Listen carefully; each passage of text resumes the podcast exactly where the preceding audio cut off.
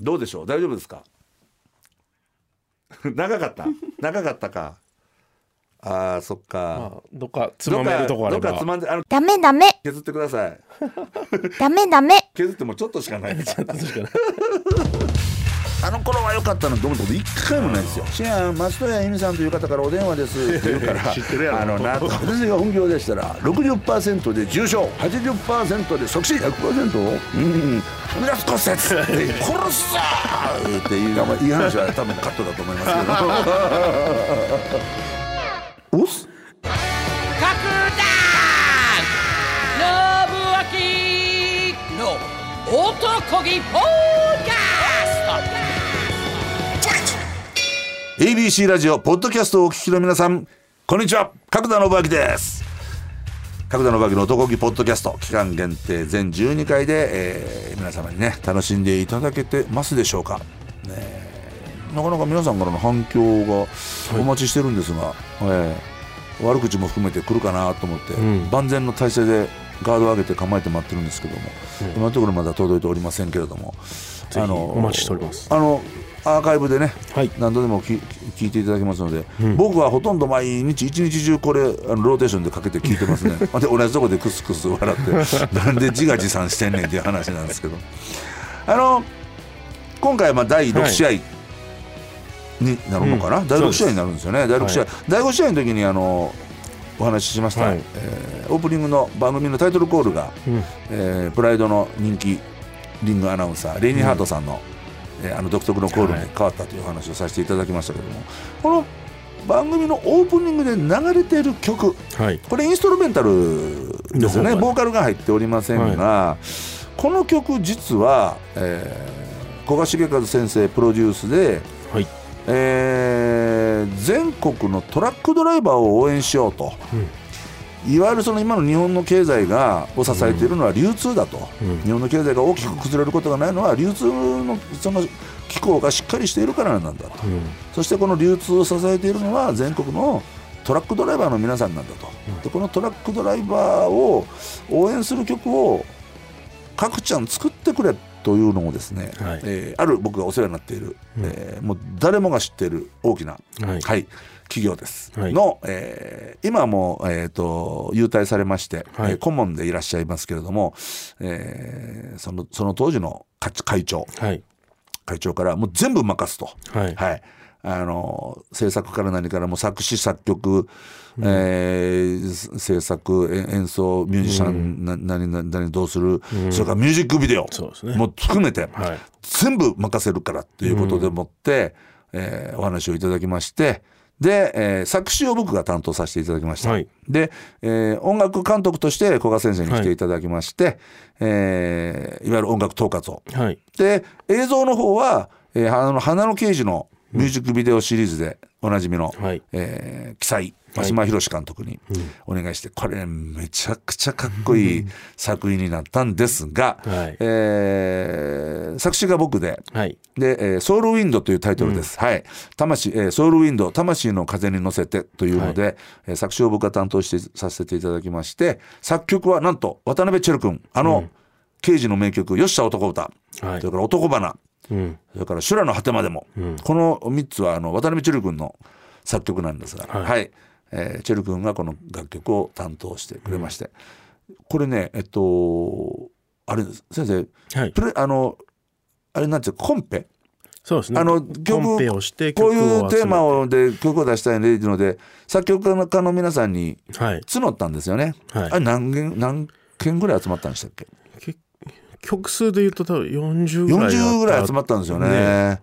でそそれをまあある程度僕とか古賀先生で、はい。あのいわゆるオファーをしてくださったクライアントさんのところへ、はい。その広報曲をお持ちするのにあんまりたくさんお持ちしてもちょっと絞りきれないだろうというので、僕らの中であの10曲ぐらいでしたね。ね。10曲ぐらいにま絞ったんですけど、その時に、えっと、誰が作曲したのかっていうのは僕らは聞かされないで、はい。匿名にしてもらったんです。はい。してもらったんですけどあの仮歌の声を聞いた時に、はい。これ渡辺チェルやろっていうのがすぐ分かってしまいましてで聞いててもこれもなんかこう花の刑事のはい。世界観で、トラックドライバーの応援ソングどどうなんやろうと、うん。まあこれは刑事の曲やんっていう評価をされるんじゃないかなっていうので、これはなしやなって話だったんですよね。うちわでは。最初僕らでは、い僕らの中では。の部分では。で、これがまあ爽やかな感じだとか、まあパワフルな曲だとか、まあい。ろいろあって、ほんでこれどれ選ば役員の方も悩むん違うかなと、はよく似た感じになってくるんでね、最終的には。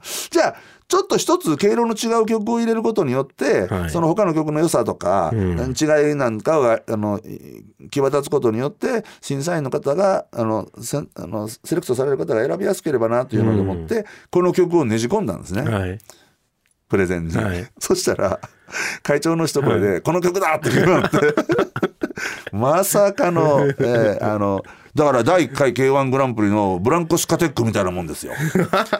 はいこれまだ僕話してなかったですよね。これ k 1のネタ置いときましょうか。あの第1回 K193 年の k 1グランプリで決勝戦で戦ったブランコシカテックとアーネスト・ホースト、はいこの2人は最初は補欠だったんですから。なんなら出てなか出てなくてもおかしくなかったんです。うんうんそれをねじ込んだのは誰かって言ったら最終的には僕なんですけど、はいはい。またそのん僕の手柄話みたいになると まあ僕もちょっと肩身の重い狭い思いをしないといけないので まあこれはまた何かの、はい。もう一回ぐらい格闘技の話ボブ・サップの話もまだしてないので、あのその時にわかりました。あの、えーブランコシカテックの話はしますけども、まさにこのえーソウルウィンドはブランコシカテックのような、えーまさかの、えーこれが、えー選ばれたという。はい。でカップリング曲でねあの大橋先生ってあの倉岡先生の、えー旧友いわゆる旧友でね、はい。ブレーンのいらっしゃる大橋先生が作曲された、えーウィングハまあ、最終的にはタイトル「ウィングハピネス」とつけたんですが、あのこの曲もいい曲だから会長が、まあ、カップリングで最初は1曲だけのつもりだったんだけど、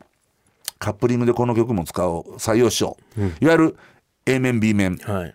でっていうので。この男気ポッドキャストであれですね。呼び込みのとこ呼びろで使わ込みのところで使っていただいて、タンタンタンタンタンタンタンってやつです。モータウンビート的な。そうなんです。はい。でこれがなんとその、えーぼ僕にこの楽曲制作をオファーしてくださった巨大企業のはい。社歌、会社の歌になってしまいましてですね、はい、えーカラオケにも配信されておりますので、えー角田信明えー歌唱と作詞を担当させていただいておりますが「はい。えーウィングハピネス」という曲、はい。ちょっと皆さん検索していただいて、カラオケで歌っていただけたらなと。ソウルウィンドも YouTube で調べていただいたらそうです。ミュージックビデオ。ミュージックビデオ。これねめちゃくちゃかっこいいこのオファーをいただいた会社のえーステーション。ステーションで あの撮影しております、もうまたこれの苦労話はね、あのいつか、はい。えーのお話できる時があればということで、はい。しかし先生話ちょっとあれですけど、音楽も昔はレコード。はい。今やもう配信の時代ですけど、レコードで A 面 B 面って言ってたのが、はい。時代が変わったら今度 CD になりましたよね。はい。僕は次は EF が来るんちゃうかなと思ってるんですいけど。やただのアルファベットの長靴 ようできた話やなと思います.あの前回第5試合はでい。こだわりの話をこだわりについてという角田さんにとってプロとはって聞かれたら僕はこだわりですと答えますと、でそのこだわりもいろいろあってっていう話をしてたんですが、結局サウナの水風呂の話ではい。こだわりで終わってしまいまして、えー14度が僕の中のこだわりだという、はい。はい。えーシングルは、えーダメダメ。が痛くなるという話をさせていただいたんですけど。やっぱ続きそのこだわりでね、あの僕いろいろとこうネタ帳をチェックしてるんですけど、あのまあ僕も調子に乗ってアホみたいにお酒をガーッと飲んでた時期もありましたけども、いろいろとあの世の中の勉強をする中で、はい。お酒がねあのよくあいつ酒飲んだら人間変わりよんねん。っていう話あるじゃないですか。なんか下手打った時にあれも酒飲むからこういうことになんねんって、はい。僕に言わしたらいやいやこの人がもともとそういう人間であるということをはい。酒が証明してみせただけのことでしょと、うん。お酒のせいではないんですよ、ん。自分のせいなんですようんうん。失敗するのはねね。結局お酒のせいではないんです、だけどやっぱし酒でし僕はまあ酒の失敗が幸いにもん。ないのですがやっぱ体のことも考えてうん。ちょっとやっぱり控えめにするようにしてますけどやっぱり一杯目のビールって美味しいんです。正正直美味しいんですね。で僕はあのボディービルの、えー大会に出場するって決めた時に、はい。減量に入りますよね。はい。そうするとピタッとやっぱお酒を、まあぎその薄皮一枚に仕上げるのにアルコールのいいわゆる糖質、はい。んもう含めてい。ろんなものを削っていかないとあのひ皮膚感は作っていけないので、だからお酒をやめないといけない。でボディービルダーってお酒飲めないやつが結構多いんですよね。おーそうですか。で飲めない人にとっては別にビールをやめるなんていうのは何のこっちゃない話ないけど、僕らにとってはもう自殺行為なんですよ。死ぬんちゃうかと、はい。ビール飲むのやめたらと。思ってたんですよ、ところがその勝たないといけない、はい。僕の僕なんかもう完全にアウェーですからねボディービル界は。うん。今でも僕はそう思ってますから。おー。K1 の方から来たんやろと。俺は何十年もやってんねんぞと。だって僕初めて日本マスターズに挑戦した時はい。2016年か。16年。はい。あの15年に初初めてボディビルの大会参加参戦したのがグアムの国際大会だったんですけど、グアムの国際大会で出て優勝したんですよ。はいでじゃあ次の年国内逆輸入やと、国内もうボブサップみたいなもんですよ。逆輸入で国内初参戦ではい日本マスターズ取りに行きますよと。たら一緒にグアムに出てたマスターズの先輩が「あのちゃんさ」って「日本マスターズって誰でも出れるわけじゃないんだよ」と、いわゆるその地方のブロック大会。はい。で1位から3位までに入らないと角ちゃんだったら大阪でしょと。じゃあ大阪マスターズで1位から3位までに入らないと日本マスターズには出れないんだよと。おだけど角田信明が大阪3位とかかっこつかないよねって言われて「そりゃそうですよね」って「分かりました」って北海道の先輩なんですけど「分かりました先輩。じゃあ僕大阪ぶっちぎりで優勝して日本マスターズ乗り込みますから」っていうので、まあ、2016年準備をして、はい。で大阪マスターズ取ったんですよ。はい。大阪マスターズ優勝しました、はい。ところがその山梨にはい。もうかつての日本ボディビル選手権もうマスターズじゃないもうバリバリのトップのはい。大会でもファイナリスト、うん。いわゆる1位から12人の中に入った人たちのことをファイナリストと呼んで、はい。いまあ、いわゆる日本の真のトップビルダーたちの集まりですけども、そのファイナリストも経験しててはいで今やそのマスターズの主はいローナ主と言われている 先輩がいると。はいでその人がはい角田さんの参戦を聞いて、はい一年坊主が勝てるほど甘い世界じゃないことを俺が教えてやるっつって伝えといてくれって 僕のところに伝わってきたんですよ。怖ーみたいな感じで。そうかそこまでみんなやっぱ負けず嫌いなんですよ。はいはい。そんなね K1 かなんか知らんけど俺らこの体作ってこの大会でコンディション作るのに何年かけてる何十年かけてる思ってんねんと。マスターズなんて特にそうなわけですよ。はい。みんな20年30年選手ですから、はい。で減量の経験もしてし成功も失敗も繰り返した中で、じ自分流メソッドを確立してプライドかけて、はい。ね、名誉のためだけに来る全日本負けず嫌いクソじじい選手権ですから。で僕はそこに向かうのに、その N 先輩というに会えたここで、別に今めちゃくちゃ仲いいんで、はい。ななんなら実は親戚になってしまったんですけど この話はまた今度ししますけど、はい。この先輩に対してはい「分かりました」と。おっしゃる通りかもしれませんが、一年坊主に負けたらかっこつきませんよねと。うん。いうので僕行きますよはいっていうので、ピタッと願掛けの意味も込めて酒をやめたんですよ。はいで酒をやめてもうほんとと一流のビルダーさんたちから危機迫る絞り方をしましたねあなたって言われるぐらいの仕上げでいって、はいでその時はまあ日本マスターズは初出場で準優勝だったんです。はいあの林優選手っていうまあ僕、なんか相性悪いんですわ。あの林君とは 同い年なんですけど、ゆうちゃんゆうちゃんってまあお互い、はい。のぶちゃんのぶちゃんって今やもう仲良しなんですけど、なぜか林優に勝てない。一回だけ僕が優勝した時は、あ林選手に勝って優勝したんですけど、まあまあそれはいいんですけど、はい。でまあ準優勝で大阪もマスターズとそれから一般の部の75キロ超級も僕優勝して、でマスターズのオーバーオールいわゆる全年齢層はい。の無差別のところも三冠、はい。完全優勝してさあっていうのでもってその、さっき言ったちりとり鍋の店ではい。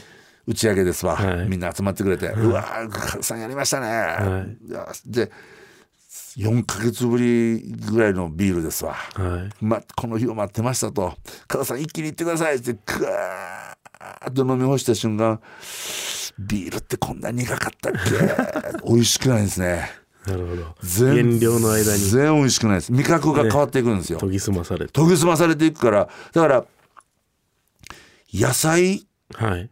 なんか僕らもう何もかけないで。はい。あなんならもうせいぜいレモンしレモン、生のレモンカー絞って食べるんですけど僕らが今まで野菜ってはい。こんなに甘かったんや、うん。僕らが今まで食べてた野菜の味っていうのはドレッシングの味やったっていうね。そのぐらいやっぱしこだわってはい。体作りのために減量減量減量でいくと物の味は変わりますね。うん。何が美味しい言ってトレーニングが終わった後に飲む冷たいお水が一番美味しいですね。それ分かってるんですけどはい。やっぱ我慢してた分この人間のその減量ダイエットしててリバウンドっていうのが起こるっていう話はねよく、まあこれもまた体のなんか専門のテーマの時に話しよう詳しくは話しますけど、やっぱり脳が今まで抑制していたものに対してその抑制が取れた時にタガが外れるんですね。はい食べてもいいよってもう飲んでもいいねんよってなった時に、別に飲みたいと思ってないのに 食べたいと思ってないのになんならお腹いっぱいなのに、はい。いやいやそれでも今まで我慢してきたんやから 食べてもいい食べてもいいっていうのでもってブレーキがどんどん外れていくんですよ。はであの飲んでしまう。いうん。で美味しくない。やっぱし美味しくないんだけど、飲んでる。はい。で10日ぐらいそんなんやってるとはいやっぱり美味しいやんってなってくるんですよ。やっぱり美味しいやんってなってきてでそこからまた元に戻ってしまう、だから僕の場合4ヶ月減量はい。期間4ヶ月かけます。世界大会出た時は半年。うん日本マスターズ取ってからさらに2ヶ月後やったから、はい。僕半年酒飲まなかったんですよ。あ去年一昨年。はい。半年飲まなかったんですけど。まあそんなんでねはい4ヶ月の減量で8ヶ月。要は8ヶ月不節制しちゃうわけですよ。うんうん。でそれを4ヶ月の減量ではい。帳尻合わせをして 血糖値だとか、はい。肝臓数値はい。正常値ギリギリもうこれ以上超えたら危ないですよっていうところのギリギリのところセーフみたいな。あもうだからもうプールプールで溺れて口だけ出して息吸ってるような感じですわ。なんとかまだ息してますけどぐらいの感じでまあ僕もね60も後半に入っていきますので、えーお酒もやめて節制をしてあの体のこともやっぱ考えていかないとね。これほんと1年経つのがこんだけ早いと間違いなく死への階段を登っている実感がありますね。あの音しますもん階段のカンコーンそんなで登ってる音がしますもんね。あとこだわりの話でいくとはい。あ僕ねはい。ストック家のあらゆるもののストック。ストック。はい。例えばお台所、それからおトイレで洗面所、はい。お風呂いろいろなところに例えばお台所だと、うん。えーサランラップ。ラップ、サランラップというのはメーカー名なんか。商品名なんか。ラップ。ラップ。ラップ。であアルミホイル。はい。それからあのフライパンにあのお料理用に敷く、まあ、ぎ銀紙みたいな、はい。あれクックパーっていうんですかね、ああいうもの。でラップだだと、えっとグラスの上にプッとかけるぐらいのちっちゃいやつ、はい。それから、えー、3 0センチぐらいの、えっと M サイズ、はい。それからこのロングサイズ、はい。で3種類大体うちは常備してますけど。今その冷蔵庫の横の中のマグネットではい。こう3種類とアルミホイルとクックパーを置いてます。これ今現場でバリバリ現役で活躍してるやつらですけど こいつら以外にはい控えの選手が3人はいないとダメなんですよ。控えが備えてる控えをだから全部の処理 3つははい。ストックルームに入れとかないと。はでこっちは見ないんです。この現場の先発組ははい。僕は見ないんです。いはい。あの控えのブルペンを覗いた時に 三人3つあるはずの控えがはい。2人にな2本になってたらはい。もう我慢できないです。1本買い足すんですよ。常に。はい。だからおトイレで言えばトイレクイックル。はい。これはあのトイレクイックル半分に切って使ってくださいって言うんですけど、はい。僕はもうそれ半分に切らずに、はい。表裏ひっくり返して表裏全部使って、僕は朝目が覚めて、はい。一番最初にすることは、まあおトイレ行きます、はい。そしたらトイレ掃除からスタートするんです。これは欠かしたことないです。家にいる限りこのトイレクイックルでもう素手です素手。ゴム手袋とかしないですよ、はい。素手でもうきれい蓋便座の蓋からの水水のタンクの上から切って、ほんでこのおしっこの飛ぶ縁、はい。この縁の内側ね、あの内側ってなんか黒くぬめってそうじゃないですか、はいはい。気持ち悪いなと思いながらもうキューッと指絡めて拭く、はい。でひっくり返す便器の外側、い。拭くでうんさらに全面ひっくり返したら、この便器の両サイド、はい。やっぱ男子ははい。立っておしっこしますんで、そうするとやっぱり目に見えない飛沫がはい。この両サイドの壁にまはでい。飛んでる、うん。ますからおそらくは。はい。だからそのサイドの壁と床もやって綺麗に拭いてだからあのよくその絶対ダメ。の人の事務所で修行してるやつらがはい。上の人にはい兄貴分にトイレ掃除してこいと、ではい。終わりましたって言ったらほんまにしたんかと。はい。はい。舐めてみーと。はい。便器舐めろっはい。ていう話があるじゃないですか。僕舐めれるぐらい拭きますから。綺麗でも舐めたないけど。舐めれるぐらい拭いて、はい。ほんで今度はその便器の中。はい。水の溜まってるはい。側底の部分は、あのシャッと流せるブラシ。はいあのパチンと挟んではい。水しませるとはい。ブルーの液が出てくるやつ、はい。あれきれいにもう全面全面キュッキュッキュッキュッキュッキュッってわ1パートあの底の便器の底の部分を1234567パートぐらいに分けて できれいにしてきれいにしてで流してトイレスタンプスポン、はいあのジェルみたいなはい。ありますよね、ずっとひっついてて。ずっとひっついててっていうやつ、あれをポンと押して、はい。でトイレ掃除完了ですわ。官僚のハンコみたいなもんね。はこれもパッでこのこれもまあ水を流し流してるとだんだんだんだん減ってくる。はい。でこれがどのぐらい減ったところで新しいスタンプに変えるかというところの判断基準もあって、はい。えっとねこうどんどんどんどんこう水を流すと削れていく、はい。でだんだんだんだんこのスタンプがこう小さくなって薄くなって、はい。半月ぐらいになる、三日月ぐらいになった時にはもう思い切って洗洗い流しますね 三日月ぐらいになった時は替えどころ。でこのトイレクイックル。はい。それからえシャットを流せるブラシ、はい。それからトイレスタンプ。はい。これも先発以外には控えに3セットはなかった。収納パンパンになります収ね納パンパンになりますよ。でトイレットペーパーもはい。い二二四二二四六六六巻き入ったやつをはい。いやいや二四二四うん六巻き入ったやつをはい。普通なら上の棚に一つはい。乗せて、まあそっから出すんやけど、はい。そんな一つではねはい気がついてと上の棚開けたらもうここがなくなってたと思ったら不安でしょうがなくて この6巻きを3セット買うんですよ。残り2セットをどこに置くかいうのをいろいろとこう空間認識能力でもってこうリサーチしてこの便座の水のタンクのはい。両サイドにドンピシャで収まるスペースがあることに気づいたんで そこに両サイドにポンポンと。そうするとねトイレ入った瞬間にまだストックあるな思ったらその日一日が余裕を持って過ごせる。あとお風呂お風呂で言えば、シャンプーでしょ、はい。コンディショナーでしょ、はい。でボディーソープでしょ、はい。それからあのシェービングクリーム、はい。シェービングクリーム。これも必ずこれはもう僕お風呂屋さん行くんで、はい。車に積んでます。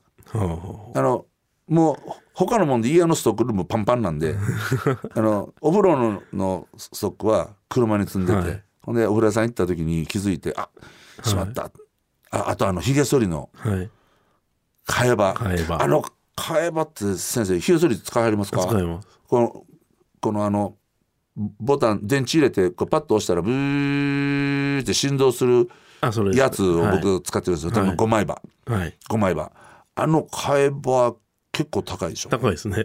あれだから昔とか僕、はい。えこんな高いの買われへんと思ってたんですよ、はい。昔は、はい。だからああいうのじゃなくてあのお風呂屋さんの T 字のん。安いやつ、切れたら痛いやつ。切れたら痛いやつ。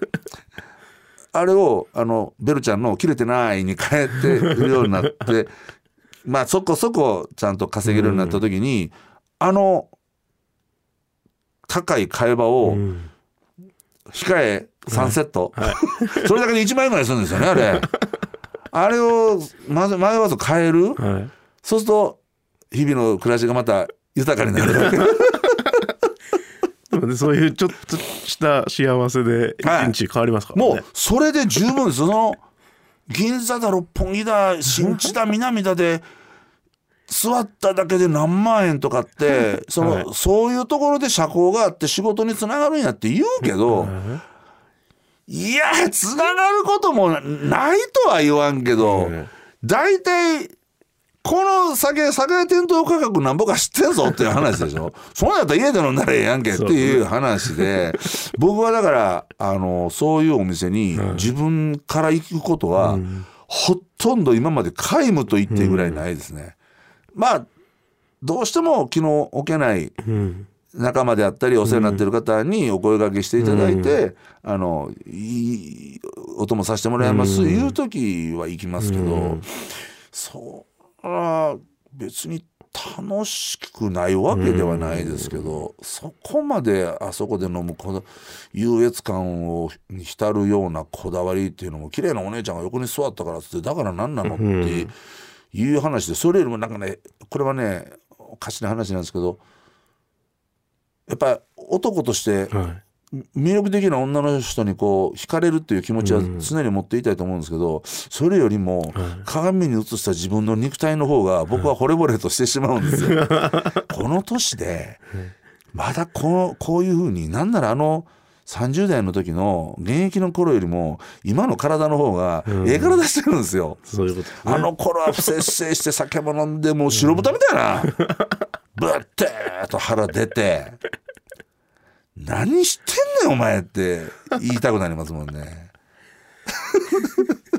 それあれですか？ジョーさんとかで戦った頃ジョーさんと戦った時は、あれはね僕がだから、えっと、空手家としてアマチュアを第12回全日本選手権でマイケル・トンプソンに後ろ回し蹴りで一本負けして記憶が飛んで、あのポン！初めてです僕。あの失神 KO されたのは。うん。はい、あのアンディ・フグとずっとヨーロッパ選手権を戦ってきたあのイギリスの黒豹と言われたマイケル・トンプソンという選手と戦った時に後ろ回し蹴りのかかとがこめかみに当たって瞬間ポン！ってもうマネキン人形が倒れたみたいな倒れ方したんですよ。でもう出身してた石井館長がもうバーンって僕を抱えてパンパンパンパーンってほっぺ叩いて、でパッと目開いたし開いたらあのフリスタイ館の天井がこうこんなライトが見えて でその瞬間あ寝過ごした！と思ったんですよ。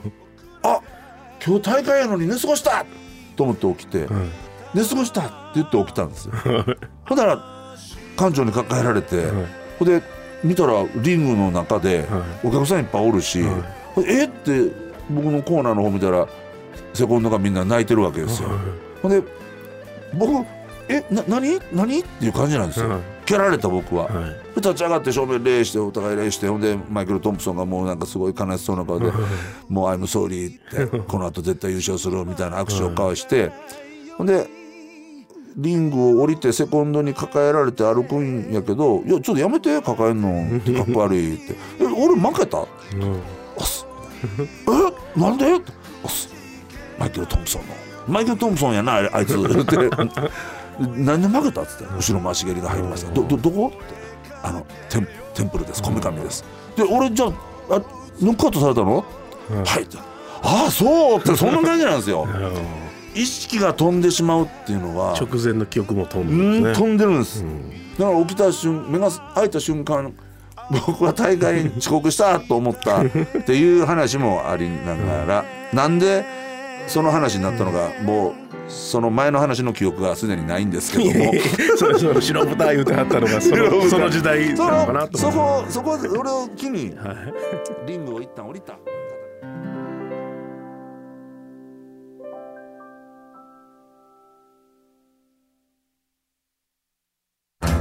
この番組は ABC ラジオの公式のほか Apple Podcast、Spotify、Amazon Music など各種ポッドキャストプラットフォームで好評配信中です。Otokogi Podcast. そしてこの番組はリスナーの皆さんからのお便りを募集中です私角田信明への質問やどんなことでもぜひお寄せください宛先は角田アットマーク ABC1008.com までお待ちしております。シゲのベイベー。オートコギポッドキャスト。